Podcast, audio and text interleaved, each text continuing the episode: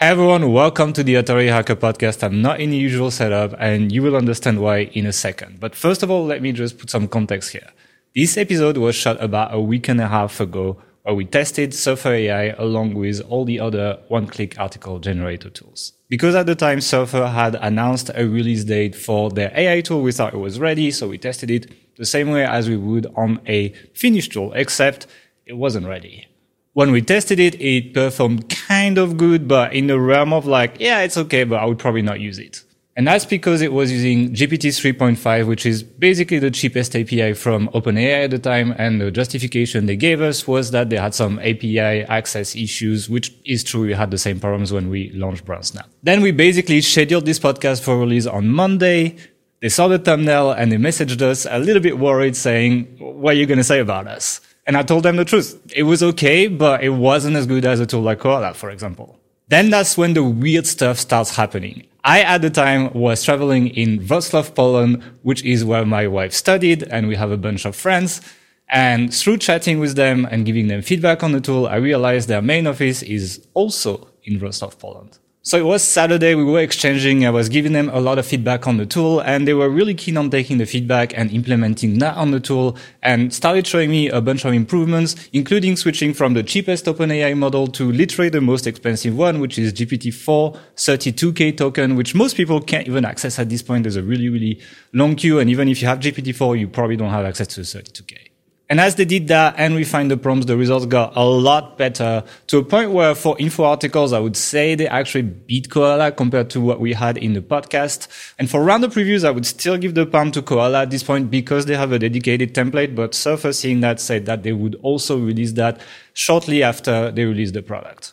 So now I'm here in a Surfer office shooting in their studio to just do justice to the product they just released because as far as one-click article generators, it's pretty much as good as it, as it gets for this category. Now, despite all the improvements to the tool, the recommendations we make in the podcast still stand true, which is I would not rely on a one-click article generator to generate content, not read it, not edit it, and publish it on my site. I would recommend that you use these tools as kind of a first draft tool, and then you add value on top. Because if you don't actually do anything to this content, it may be easy for you to generate, but it's easy for your competitors to generate. And you're going to be drowning in a sea of competition six months from now, regardless of whether the article ranks today or not.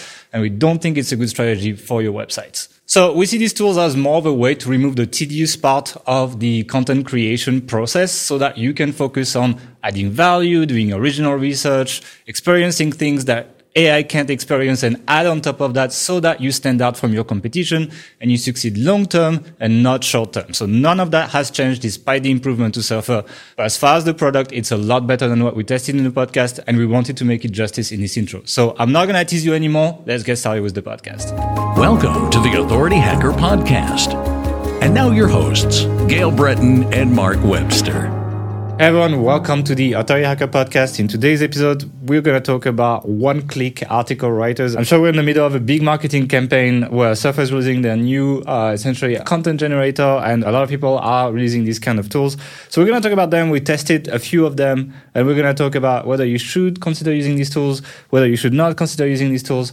I'm not fully against it. Actually, one of the tools in the batch that we tested impressed me quite a lot, and I think did uh, like it's not something necessarily we publish right away, but it's something that could definitely be a base for something we publish. So we'll talk about that. But before that, obviously, we're going to ask Mark, how are you doing, Mark? I'm doing good, thanks, Gael. Just recovering from the hangover that was Google I/O yesterday. Yeah, let's talk about this for five this. minutes. Actually, let's yeah. talk about this for, for about Google I/O because obviously, like people are going to be talking a lot about that too. So we're going to talk about one-click article writers, but like let's just do a quick recap. The first thing that Google announced is this PaLM 2 model. PaLM is basically GPT for Google. Like it's their own language model.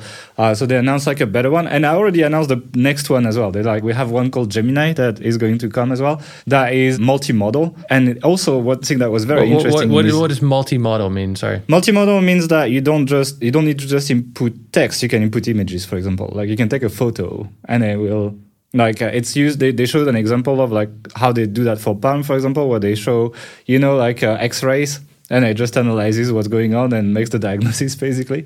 So that's an idea of like uh, multimodal. But they also said something about Gemini that was very interesting to me that I think nobody in SEO world noticed from what I've seen on social media is that building they're building watermarking in from the beginning. What does that mean?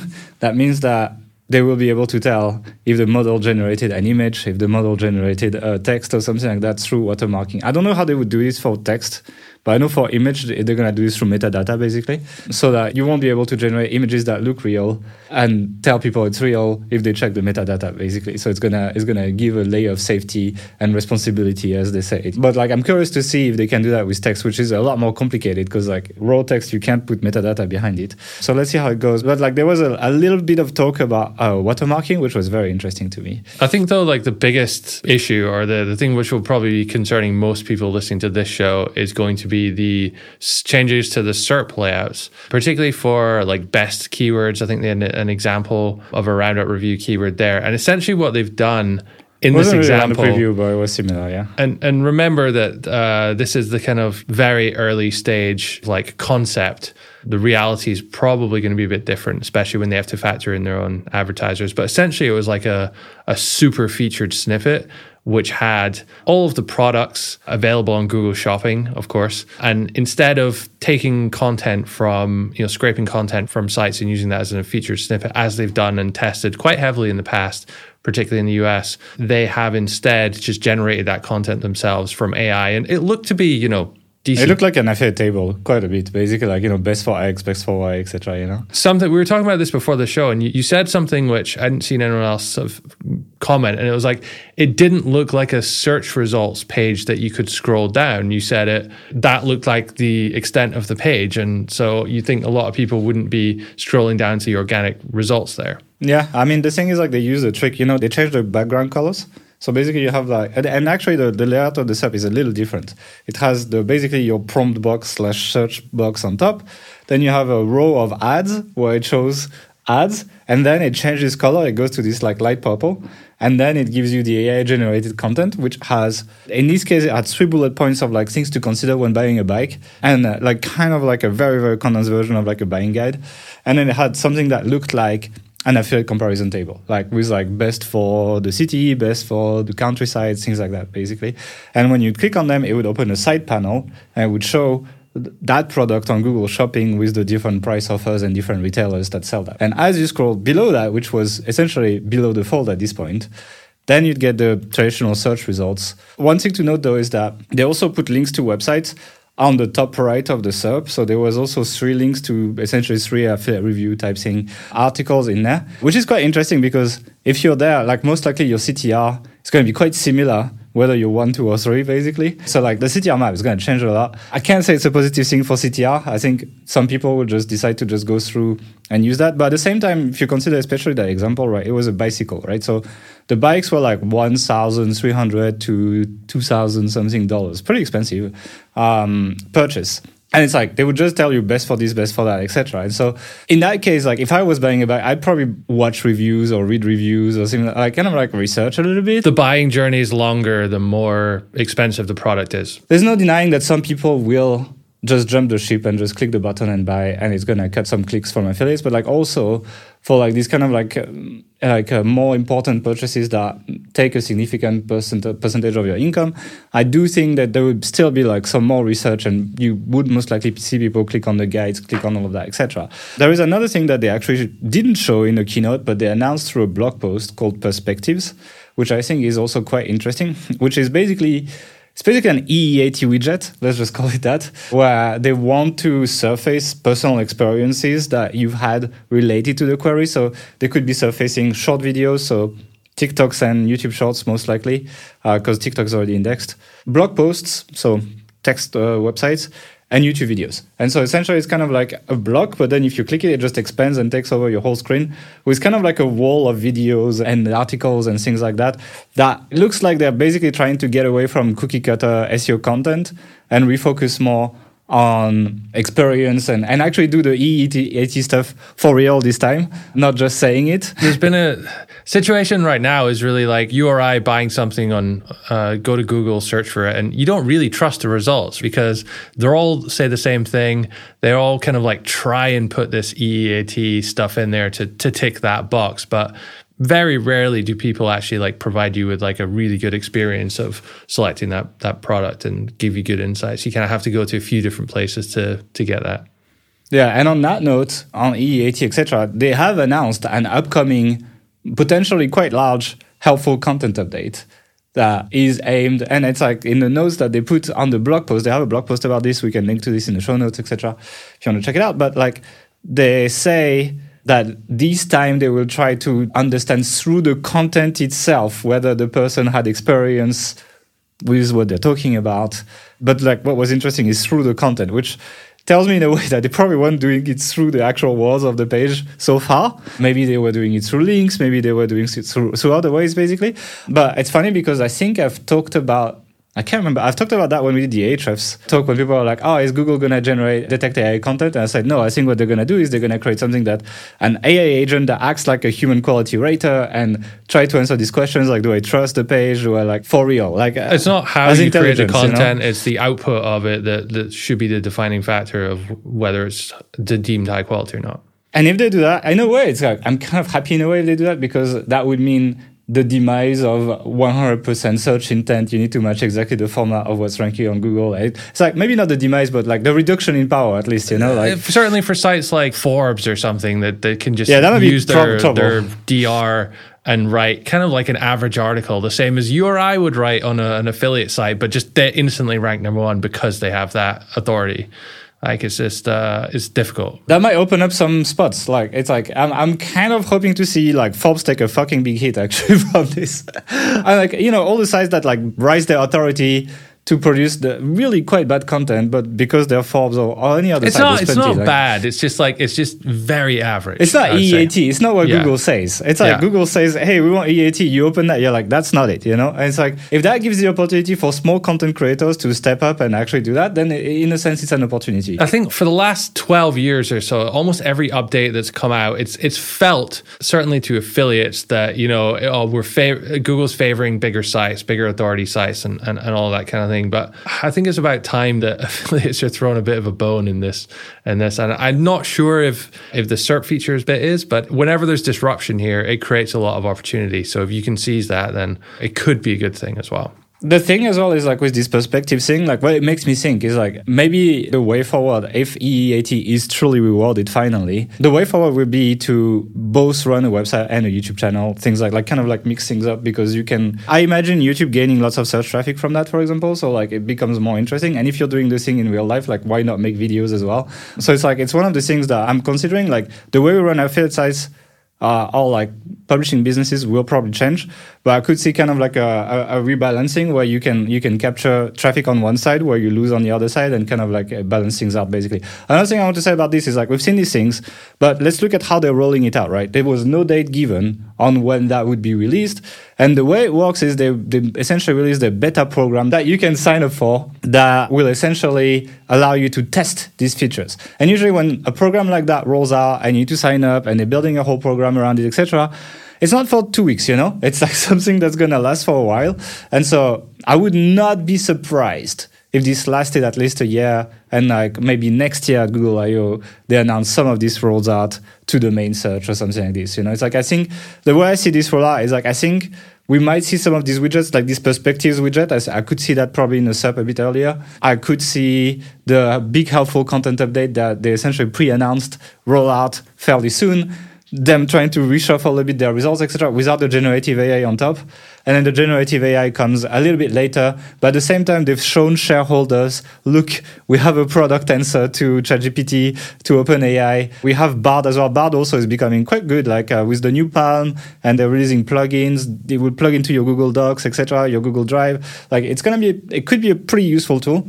They've reassured shareholders being like, hey, we we have some products that are actually pretty cool coming up without disrupting their revenue model, which also would piss off shareholders if they roll this out. And because now when they talked about ads in this effort sub, they were like, oh, we're putting ads on top, but we're kind of trying to experiment. We're not too sure what we're gonna do with this, etc. So it's like it's still very much uh, a influx for their revenue engine as well, and they, they could be disrupting themselves if they roll it out too fast. So I think it was a smart move to show cool stuff but not necessarily roll it out very quickly to just show they're the race. So it's like my opinion is uh, generative AI is still quite a while away, but we might see the perspectives widgets. We might see uh, the big uh, helpful content updates. Maybe they will apply AI more to the algorithm to judge websites, things like that, etc. So that's pretty much where we're at. We'll see what happens. And because it's going to take a while to roll out, uh, one thing I want to say is like it's probably not going to roll out the way we've seen it Google I/O. It's going to be slightly different. If you look at Bard, for example, when they first it, it was a shitty chatbot.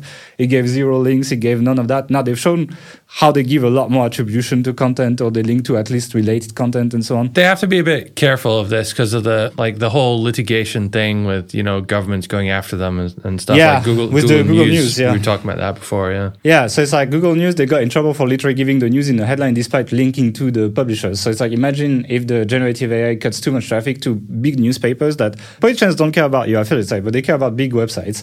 And it's like it's good enough because you you're in that basket where like eh, you be you know treated the same.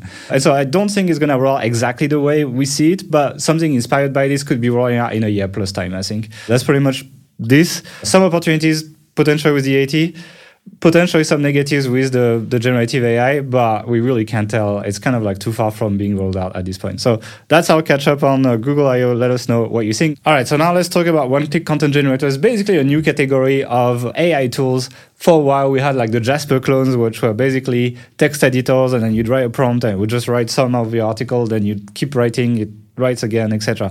Now we're getting even more lazy, and we just want the whole content to be done for ourselves without uh, doing anything, which makes sense. The um, new models like GPT-4, etc., they're pretty good at writing. You can give them more autonomy in a way.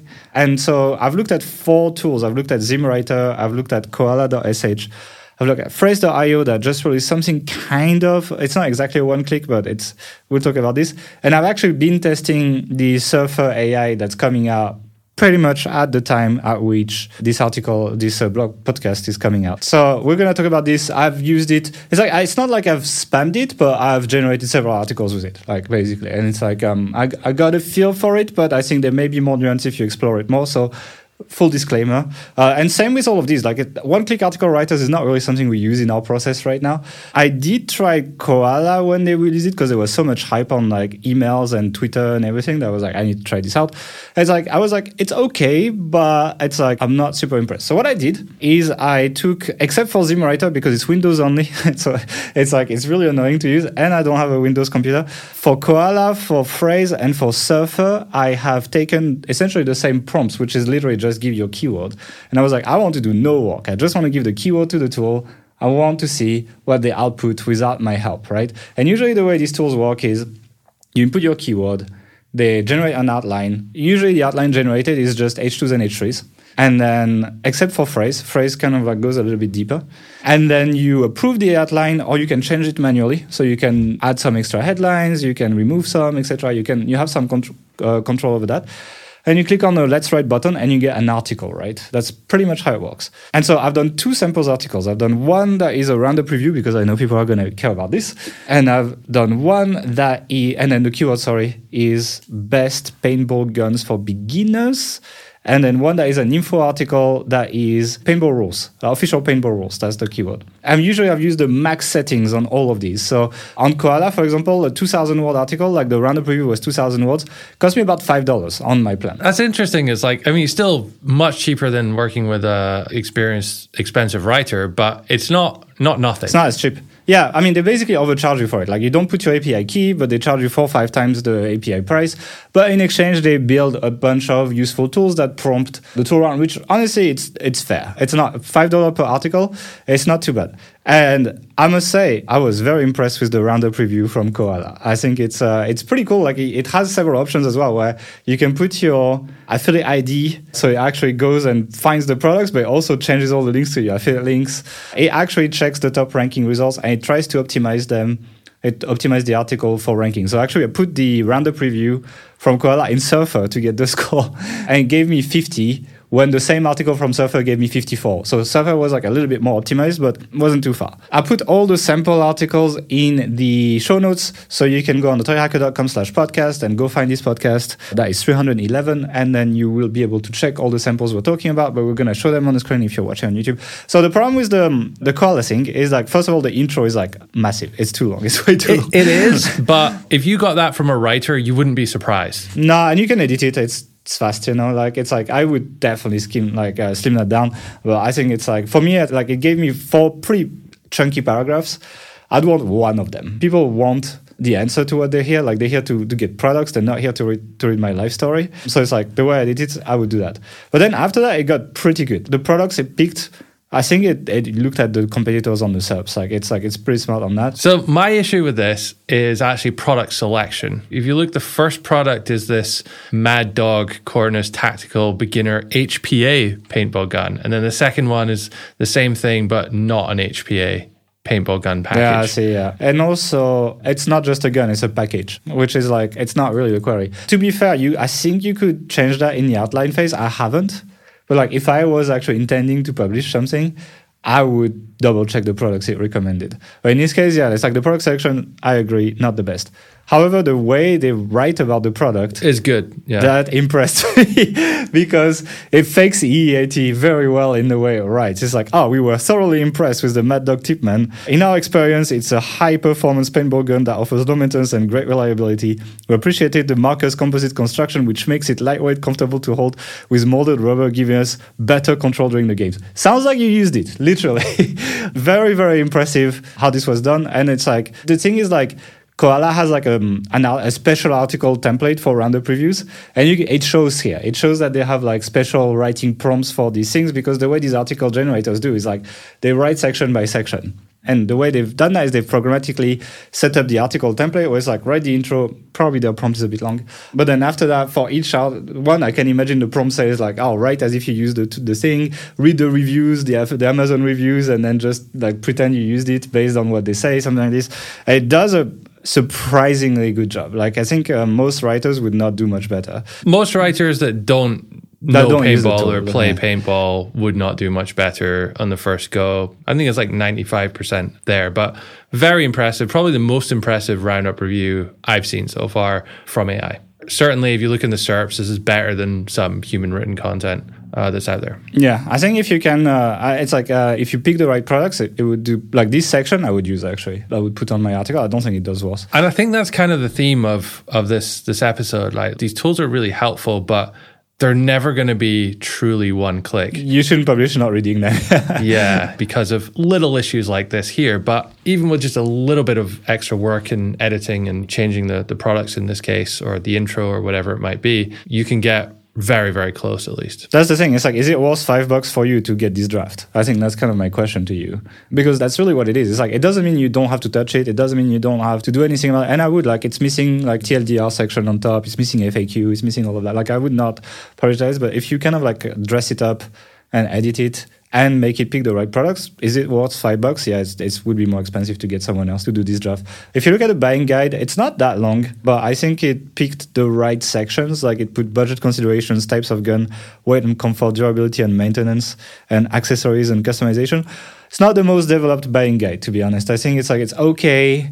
But that's one of the things where if I was publishing this on my site, I would probably expand that a bit. And the article is only 2,000 words. I don't know. It may be enough for Discovery because paintball is not very competitive. But if it was a more competitive market, you'd expect a, a much beefier uh, buying guide. But overall, what is written in there is, is okay. I think it loses a little bit, a little bit of that personal touch that it had. Like you know, the tone feels a bit different from like when it wrote the product sections, and you can see the prompts are different. For Koala's defense, you can actually prompt like put different prompts for different sections, so you can actually you have some control, creative control over how it's gonna write. And it uses GPT-4 by the way. That's why it's it's pretty expensive. Five dollars for like a auto-generated article is it's not cheap for two thousand words. So if you did four thousand words, it costs you ten bucks and so on. But overall, I think it's uh, it's better than expected when I walked into this podcast. To be honest, definitely, definitely. Now I did the same thing with Surfer, and unfortunately, the result was not as good, but it had some interesting parts still. So same. The thing is, like the rule for this was like I do no work. I'm the laziest bastard out there.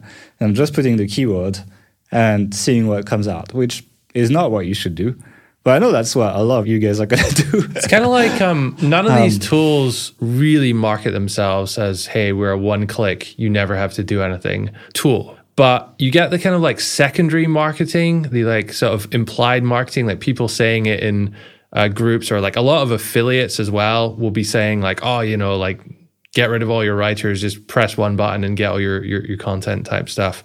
That's kind of like the implicit dream that's being sold, even though it's not actually the reality of it. And the thing is, like, no, for Surfer's defense, when they messaged me to talk about Surfer, they said, one thing I'd love to ask you is to avoid building the expectation of a one click ready to publish article. So it's like, that's like I, So, I appreciate so, so do you think you've done that by calling this these things to podcast me. one-click article generators? Or well, we're testing them, right? It's interesting to actually try this out and just go in real life, not being hyped up. We don't use one click article generators, so see what you get.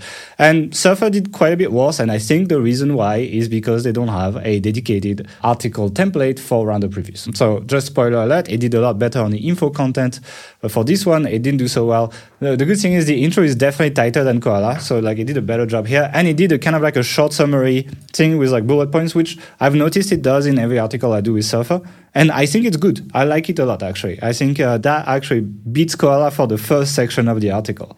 However, it starts falling apart as you go on. And to be honest, when I saw the outline it generated with AI, I can understand it actually did not really put like product names in H2s and H3s, and I let it go. If I changed that, I think it would have done a lot better job. But I just wanted to see, like, this is like really uh, like a single experiment that does not necessarily reflect the, the breadth and width of the product. I might make a deeper video on that. maybe if you just quickly explain, like, what are the touch points that you can input to in this process if, So uh, Surfer- if you choose to? The way it works with Surfer is you go to the content editor, like you would when you were optimizing an article with their tool. It's basically the same tool. You put your keyword. It's going to scrape the SERPs, you know, pick the competitors, all that. Then you can pick the competitors it's going to use to generate an outline. So you have some control over that. Then you click a button, it generates an outline. H2s and H3s. You can change that if you want. You can rewrite things, etc., which I highly recommend you do if you don't, because otherwise you're going to end up like this random preview I got, which wasn't very good.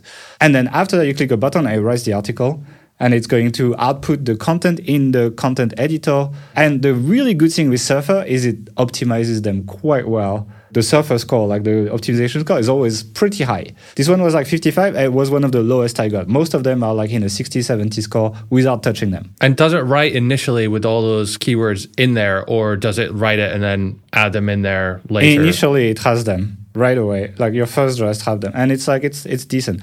The problem is like my problem with Surfer's content in general, and you can see it in this example article. Like if you read, basically, it didn't even go into products. Like the headlines are like top ten paintball guns for beginner, but it kind of like didn't break. I mean, it did talk about some stuff, but it's it's messy. Basically, it's just like a big blob of text. Then mechanical uh, electric paintball guns, HPA versus versus CO2, woods ball versus speedball. Like it's kind of going a little bit off. But again, I let it write about whatever it wanted, and I think it just picked the wrong headlines from there. So it's like I think you could get a much better result if you inputted more data into the outline.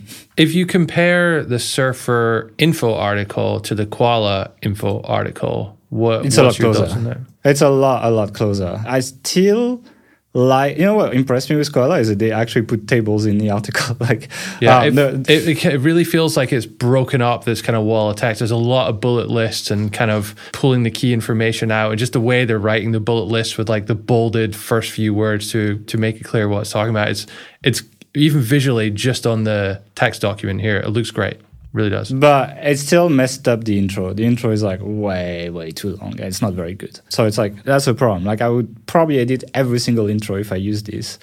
It doesn't have this key takeaways section as well, which I really wish it had. It would all content should have that, should have that at this point. It's something that we implemented with AI right now, but to be honest, you can literally do that with um, Bing and uh, Edge. So you can just open whatever article you have on your site and you say write a key takeaways box, like five bullet points or something. It will read the article, write the box for you. If you have an element in generate box, uh, in generate block, sorry, you can just put it there. So you don't really need to pay for a tool for that. You could essentially do that. But if you really want to be lazy, like I wish it was in there, I wish the template was altered a little bit. Can you add your own like writing guidelines documents to these tools, or does that have to go like into each prompt? So it's per article. So you can't like set something that's going to do all your articles on these lines. On Surfer, you really have no control over the writing style. I mean, you have control, sorry, on like the, you can say like friendly, conversational, SEO optimized, etc. But like my writing prompts, they include like full editorial guidelines quite often. For example, like it's very precise, like how I want the AI to express itself. So that's why when we do AI content, like it reads very close to like something I would write or you would write or something like this because it matches the tone of the brands that we build. You can do that with Koala to some extent, but you need to input that every single time you generate an article. You can't do this on account, right? So Koala gives you, actually, let me just double check. If you go in the advanced options, you can give an outline prompt, so you can actually influence how it's going to generate the outline. You can give a title prompt, and you can give a section prompt. And section prompt is basically the sections in your article, so the body. And so in the section prompt, you could be putting like your editorial guidelines and so on, and then influence the way it writes. Whereas with Surfer, you just have a drop down that lets you say friendly, SEO, casual, formal, etc., which gives you a lot less control over this, which is a bit of a shame, but I'm pretty sure it's like an update away. I'm sure they can add it if they want to. And uh, I'm sure they'll listen to this podcast and they'll do it. But yeah, Koala was pretty good. The topic, by the way, we haven't said was official paintball rules, which again is like, I tried to do something very simple, but yeah, it's good. It's broken down. It uses bullet points when it makes sense. It doesn't overuse bullet points, even though like mm, maybe a little overused, I'd say, in safety and equipment, etc. Whereas the Surfer article, let me open it. Surfer article was also pretty good. Like it actually got the outline was a lot better, I think. Um, my problem with the Surfer article is it feels a bit too much like a wall of text. Like it has the short summary with bullet points, but the rest feels chunky paragraph after chunky paragraph after chunky paragraph. Even though the outline was pretty good, like safety rules, rules of play, paint checks, established boundaries, dead zone, staging area, game objective, creating teams, hits, etc. Like uh, it's good. The outline is good, and it did an FAQ at the end. That's what's one thing that uh, Surfer does good is most articles have an FAQ at the end. So like it's almost like you know they, they each have their strong and weak points because like Koala is not good at intros. Surfer is better at intros, but then Surfer understands some core things that you'd want to see in an article, like the short summary, that the FAQ, like all of that, etc. It does a better job at that. But the problem is, I feel like Surfer needs to work a little bit on their writing prompts. I think it's a little, a little fluffy. I have a GPT editor prompt that I use internally for us. So basically, one of its main instruction is like remove fluff, you know. And at some point, I put like a 3,000 word article from Surfer into that, and the article became 800 words, right? So it's like, it just like, it lost a lot of water weight, you know? And so it's like, that's pretty much where we landed on, on this. But it's like, none of these I would probably publish as they are, but the closest one that is to something I'd publish as they are would be Koala for me, actually. Even though I think Surfer, with a few updates, can come very close and to be frank, has a better user interface. Like it's kind of like Surfer is like a more evolved tool. It's just that this is a new section in there. I'm sure they will iterate on. And I would not doubt they can do that. The problem with Surfer as well is you don't know which model they're using. It's like when I ask them, which model are you using, like GPT 3.5 or 4, like 3.5 is like way cheaper. It's like 10 times cheaper. So if you're a software company, you're tempted to just use some of that to generate more profit, basically. Whereas Koala, you actually choose. You have a toggle, you, but GPT-4 costs like four or five times more. But as I said, like a 2000 roundup article cost me five bucks with GPT-4. I think it's worth saying that for Koala, the tool has been out there for a while. It's battle tested. They've been updating it and improving it. But the entire company is quite new. Whereas Surfer, the company's been around for a while doing SEO optimization stuff. So you know it's very sort of well developed. It there, could change quite quickly. Yes, the content part is like we're we're essentially testing the beta of Surfer against the version whatever of Koala here. So I am actually wondering things will develop quite quickly here. I'm actually wondering they could uh, release a day one update. Like it might be better than what we've tested. What people get, like it's quite common in product development. So I would not be surprised if Surfer is a bit better than what we got. But yeah, in terms of what of what came out today if i had to pick just doing these things. And again it's a very specific test. It's like i put no effort into this, I would use Koala personally. And it's about the same price with the new pricing on Surfer. If you are like on a, I checked, like if you're on a $99 per month plan on Surfer or 89 I can't remember. I checked the ex- price per extra article, like you have a certain amount of articles included, but price per extra article was like $5, which is about the price of a GPT-4 article with 2,000 words on Koala. So it's quite close. But I don't think costs is, uh, is something that uh, matters a lot. The problem is that when you do Koala, you have no on-page optimization tool. And so like you of have to trust the tool's to do a good job. It has an option to do that. And from my test, like I've taken the content basically in Surfer, it was close enough. It was usually a bit lower in optimization than Surfer, but it was not too far. But yeah, it's like you're probably going to have to buy an on-page tool if you if you care about that. Whereas with Surfer, it's included in, so uh, there's that extra value. So it's pretty much a very limited test. Doesn't mean that like it doesn't mean that one tool is better or another. Just wanted to share first-hand experience. I know people kind of like that. After reading this content, how do you feel about one-click? Content now how would you like you're running an affiliate site do you publish any of that do you consider using any of that in your process how do you implement that no so I, i'm not blindly publishing any of this. It could be done. And I think that the koala one, especially, I could see many sites like blind publishing that um, one, one click and doing okay. But then you, you get into the same situation. Well, if that's the baseline level of content and everyone can do that, why do you deserve to rank? You need to take things a little step further. And and you've you kind of highlighted that even with doing one or two little tweaks on the intro or adding an FAQ or selecting right products, you can make it from kind of okay to pretty decent actually especially in like lower competition spaces. I don't think this I don't think this stuff is going to be ranking for, you know, best vacuum cleaner or something like that anytime soon. Competing against the modern castles of this world, you're just not going to do that with this type of content. But it's very promising and I think that there's a big use case, a big argument to say that if you can take the kind of experience and real world yeah, real world experience that a, a uh, specialist writer in that space has, combine it with this to make actually writing what they want to say faster and easier for them, then you might be onto a, a winner there. And I think whoever figures out how to mix and match those two worlds will do very well. Yeah, it's interesting as well. We obviously have a, a, blueprint on how to create AI content. It's a little bit more hands-on, but the trade-off is you get a lot more control. It's also a lot cheaper because we just use the GPT-4 API and we use basically free tools in Google Docs, etc. Like your articles will be five times cheaper if you use the blueprint, and you will have more editorial control on like how it sounds, how it's edited. We also have like a full edition process as well that these tools don't have. Maybe maybe we should make our own tool then. We could, but like it's just gonna be a race with everyone. It's like uh, I'd rather be the, the the guy who tests it. I think yeah, that's a good point. I think there's a lot of these tools out uh, now, more and more coming out, more and more other tools implementing AI content creation in them. Do you Everyone think we're going to see now. this kind of like commoditization of this type of, of content if, if we haven't already? Mm. We will, but it's still like you still need to build a process to like generate that content, essentially check it to make sure it's not, it didn't put uh, false information in there, etc. And then publish it in a clean way on your site. It doesn't, it looks good, it's well formatted, etc. Like there's still like work involved. So it's like, I don't think it's going to be like mass spread right now, but eventually it's going to become part of the process to use some kind of AI to help you. Especially like I can see how you can be quite strategic about it. You can make a really good, let's say you, you have your best paintball guns article that's like really, really good. You bought the guns, you tried it, etc. You've gained trust from Google and then you find all these low hanging fruit low long tail keywords and you make kind of like an edited koala article from it and you put it on your site. And you can kind of like 10x your revenue.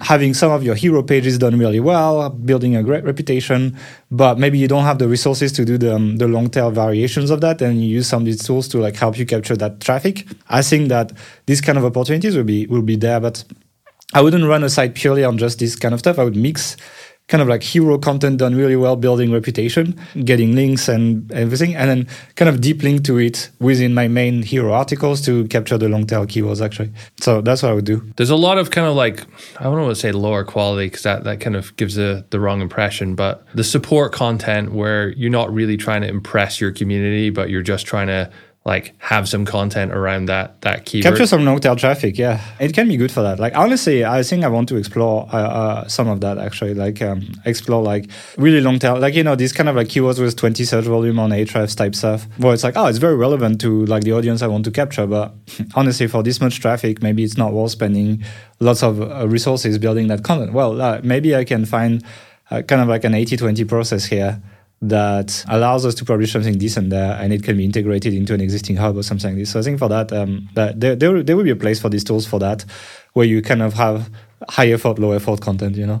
Yeah, I think we'll, we'll be in a situation really soon where every sort of conceivable keyword, even kind of zero volume Ahrefs keywords, will have not be competitive, but we'll have uh, 10 plus articles written about, written targeted towards them. Whereas right now, a lot of them you have content written for different keywords ranking for them because there's nothing specifically targeting it type thing. Yeah but that's why that's why i think google is gonna change like you know let's go back to google io here it's a full circle. You're gonna prompt google more than like you're not gonna just write a short keyword etc like they really that's what they were saying like you'll be able to find you know i want to go on a trip for five people with a dog and two kids etc like where is the best place? I will just find you an ai answer but also relevant content for that. And so like keyword research and the way you target keyword might change significantly and I think what might change significantly is how we use search engines. And if that's the case, there will be a use case for creating this super ultra niche content that captures, for example, like it's very smart. Like if you're a travel blog,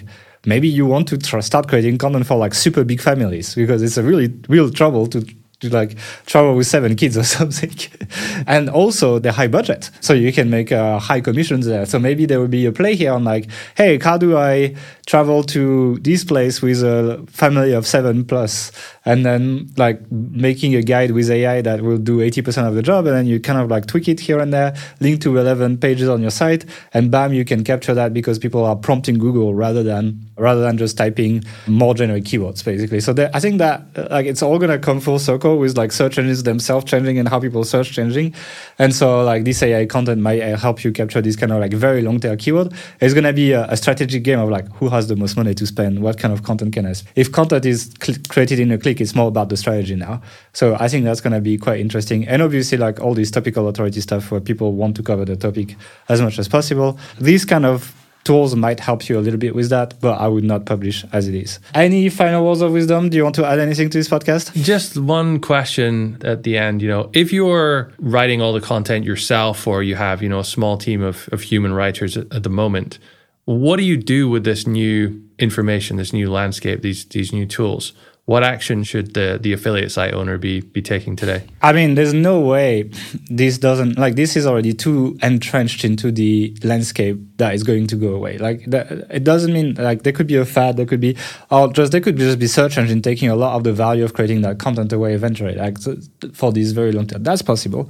But the content creation process will include AI now forever. It will help you brainstorm, it will help you outline, it will help you write first drafts, etc. And so if you haven't started yet, it's time to start looking at this, but also be very wary of the hype because as you say like these tools they will sell you like oh my god you're gonna make so much money you're gonna create all that content in one click and and and there are like you find examples of sites mass publishing AI content ranking well but check them six months later and they're gone. Uh, and and Google seems to be determined to make more aggressive updates as they've outlined with this new helpful content update that's most likely coming towards essentially surfacing real human content. Like not because it's written by humans, but because it has real experience in there. And that's what they're looking for, which is a bit different. You could write real experience content assisted with AI, for example. That's possible. So it's like it's a very delicate line to walk between not falling into the hype and not being left behind. So yeah, and that's what we try to do with the blueprint. Really, like the blueprint is definitely not a one-click article generator. Like you're involved in a content creation, but AI helps you all stages, like outlining, writing and editing and speeds that up. And so like that's our line on this. We might be wrong. History will tell, but that's where we, we stand, I think. I think there's also a, kind of danger for anyone who's like brand new to this as well. Like if you learn to create content through these tools versus writing something, like if you've never written an article and you're trying to pull, pull it together just through these tools, I think that may pose certain challenges. Like your calculator examples, like if you learn to do math with a calculator and never know how to you add a few numbers to together, yeah yeah, there's there's a bit of a problem. You have there. different feel for numbers, you know. Like you don't uh, you don't truly understand it to that same level. So it's like it's kind of like the the Karate Kid, you know. It's like at the beginning he has to like take the jacket and put it like a thousand times or something. It's like you, you kind of need to do that to create a website. And it's like even though it seems inefficient compared to people racing with AI, we still recommend people like in our training we recommend people write the first ten articles on their site. And it's like it's quite important because you you will get a feel for what's good, what's bad. You will grow a level of self criticism or criticism towards content. You will be actually reading your competitor's content rather than just scrape it and just create something based on it, etc. And that knowledge of your industry, it's going to be necessary if we live in a world where like real experience is rewarded, etc. And someone's going to have to care. Basically, the problem is like if you think that you don't care about content you created in one click quite often like you, it's just like you don't you're not willing to put the effort into it just because it was too easy to get whereas when you spend hours on doing it you, you kind of like protect it and you care more etc and so someone needs to care in your business and needs to be the gatekeeper towards not publishing shit on your site because that's the the key to getting in trouble with Google. And so that's the if you can generate content with AI but still care, then it's gonna be amazing. If you lose that level of care for your content, you don't check it as much, you don't edit it as much, etc., you're most likely gonna be in trouble at one point or another. That's pretty much my take on this. All right, so I hope you guys enjoyed this experiment. Again, not a complete experiment. It doesn't mean that, you know, one tool cannot beat the other in other situations.